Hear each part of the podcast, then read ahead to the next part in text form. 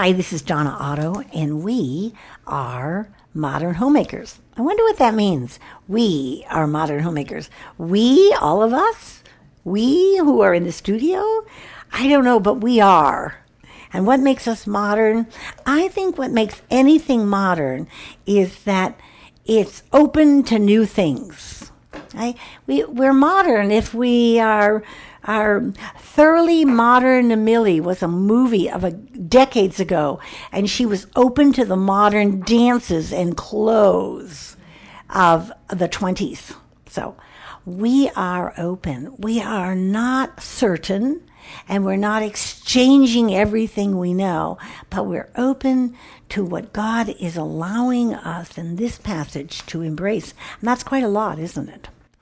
So I'm glad you're here with us. I want to remind you of a few things which I often forget. Archives, there are archives of podcasts on our website. I don't know how many. Actually, I never listen to them. Sometimes I'm forced to listen to a session that I've taught, but it's only because they tie my hands behind my back and make me sit there. Um, but I hope that if you're uh, just finding us, that you will look to the archives and see if there's some titles. We kind of cleverly title things that sometimes I don't even know what they're about, and I taught them.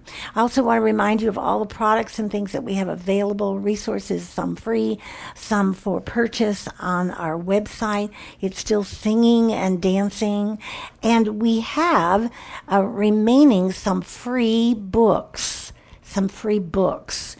So I want you to take advantage of that because the next free things we're going to do, which we're going to announce the next time we're together, is uh, going to require that you subscribe before you get the freebie. I was talking to someone in, in, my industry and they said, well, that's not an unfair thing unless you send something every day. And I thought, I want you to know, audience, I would never do that because I have signed up for things that I've had to sign up before I could buy it and and then I have to unsubscribe in minutes because they send me four things a day. We are not like that. We, if you subscribe to us, the most you get is something once a month, and I'm not even sure about that. So, if you haven't gotten the free books and you want them, um, now is the time to send us a note and let us know, and we'll get it mailed out to you. Thanks for loving my friends as you love them. I have one you haven't met yet. And um, a shout out to my friend Susan, who responded to hearing my words about her. And um, every word of it is true. I said on the phone to her, Susan, did I say anything that wasn't true? Like, have we ever had a series at odds? And she told me a hysterical story. I should probably tell you, but I won't. It, because it points such a bad finger at me it would make her sound as wonderful as she really is. So we're looking forward to getting the rest of Sandy Wilson's books and a few others that we have left out to all of you, and certainly before year end, maybe you need to give it as a gift. Send us a line. Don't forget, we love to know where you're listening and what you're doing.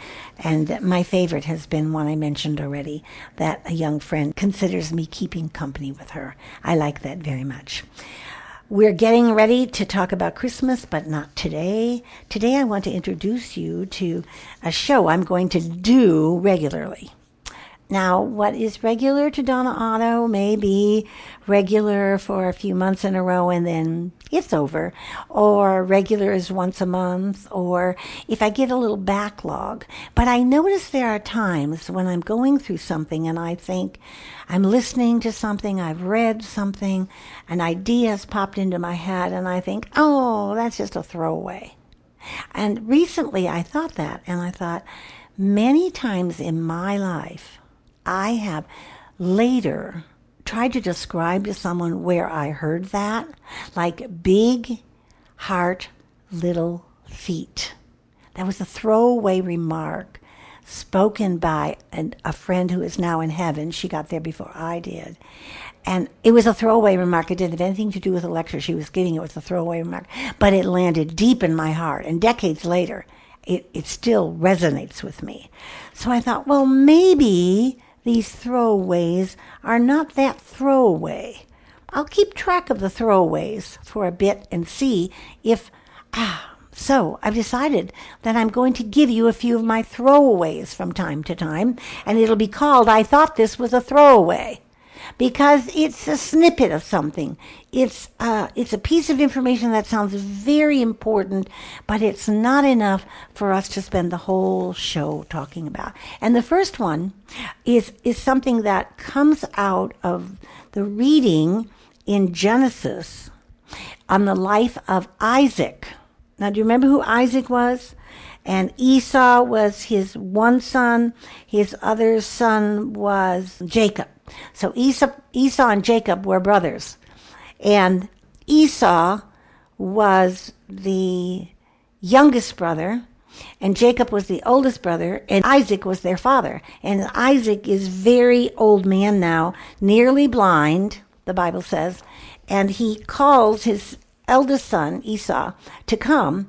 And Esau comes and he gives him very clear direction. But his wife was listening in. Hmm. I thought about that. I wondered, was he old and gaining some lack of ability and she had to listen in? Or was she nosy and she was listening in about the children? It's very clear that Esau was not her favorite, but Jacob was her favorite.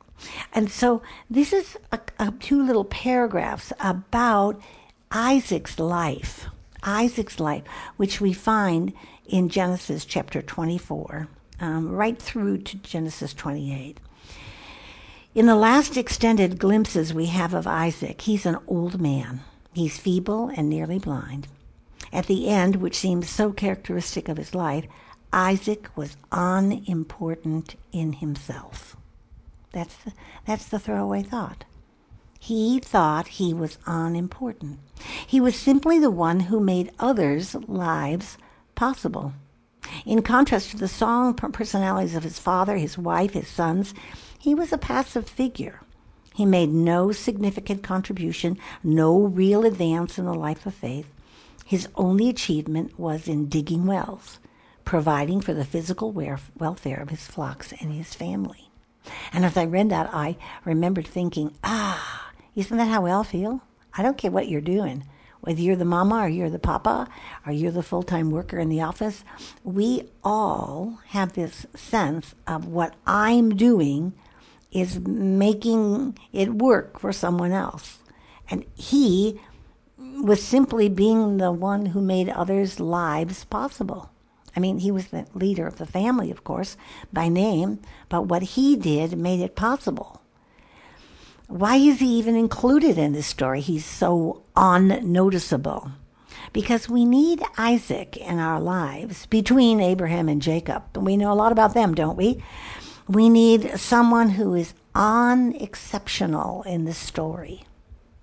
If we overstress the exceptional aspects of Christian living, we feel forever excused from making them our own.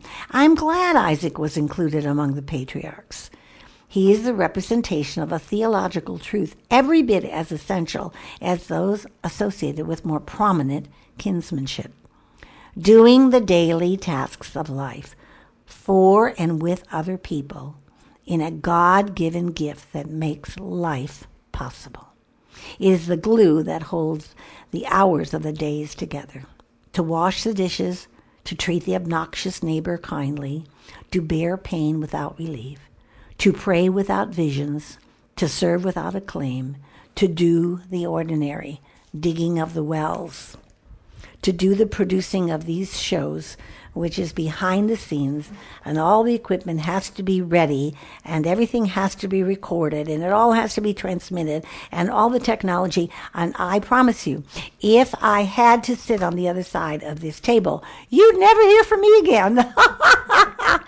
it is a very, uh, a, a very important uh, what the producers do make um, them feel i'm sure as unimportant they're not notable they're not seen they're not mentioned but it is simply essential for our um, having this opportunity to be with you so that's my throwaway the simple life of Isaac is absolutely essential on exceptional people. Do you feel that way? Yeah, we live in a culture that people are calling us to be exceptional. Do more, do more, do more, do more. second throwaway comes from Nehemiah. Nehemiah. And I'm going to talk about Nehemiah in a longer version um, in the next few days. But this little throwaway out of Nehemiah's life uh, came to me because I was doing some reading about prayer. I was doing some reading about prayer, and I got to Nehemiah who prayed. I mean, I'm going to talk a little bit about his his essence of prayer and how he got to do what he did. But as I did that, I was called to read these 11 verses out of chapter 4, 1 through 11, okay?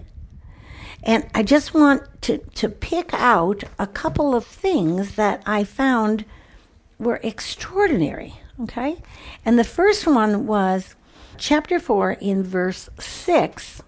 And they said that he had a mind to do the work. He had a mind to do the work. So let me just read it through. When Sanballat heard that we were rebuilding the wall, he exploded in anger, vilifying the Jews. In the company of his Samaritan cronies and military, he let loose. Quote, what are the miserable Jews doing? Do they think they can get everywhere back to normal overnight? making building stones out of make believe? At his side, Tobiah the Ammonite jumped in and said, That's right. What do they think they're building? What if a fox climbed that wall? It would fall to pieces under his weight. Nehemiah prayed, Oh, listen to us, dear God. We're so despised. Boomerang their ridicule on their heads. Have their enemies cart them off as war trophies to a land of no return. Don't forgive their iniquity. Don't wipe away their sin. They've insulted the builders. So we kept at it, repairing and rebuilding the wall. The whole wall was soon joined together. And the, the, the reason why they kept at it was this phrase they had a heart for the work. They had a heart for the work. And they had a mind for the work. When Sanballat, Tobiah, the Arabs, the Ammonites, the Ashdodites heard that the repairs of the wall of Jerusalem was going so well that the breaks on the wall were being fixed, they were absolutely furious. They put their heads together and decided to fight against Jerusalem and create as much trouble as they could. We countered with prayer. Are you sensing anything in your life that's fighting against you, that's warring against you, that's speaking against you, that feels like an enemy? And what Nehemiah says is all these things were true. They put their heads together and decided to fight against as much trouble as they could cause we Jews in Jerusalem. And we, one sentence, we countered with prayer we countered with prayer. Now, he does go on to say, and set around the clock guard against them. But his opening salvo is, we countered with prayer.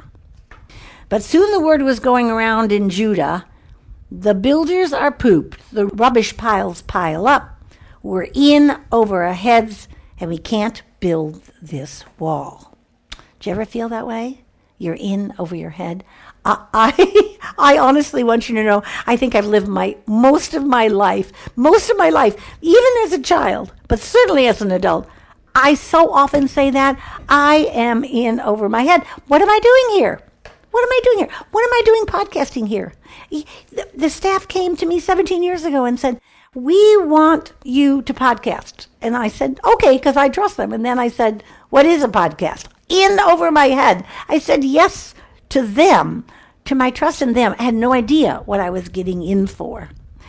And so he goes on repairing the walls, and every day they work something out. And I'm going to talk to you about that in, in a day or two because I want you to go on with this notion of what Nehemiah did when he set his mind to the work and when they countered with prayer to their God.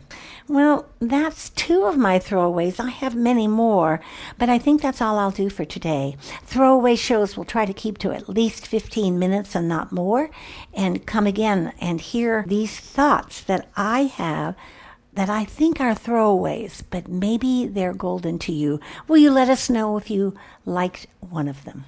I'm Donna Otto. This is Modern Homemakers, and I want you to remember that the common begin and the uncommon finish. Go out and make it a very uncommon day of countering with prayer.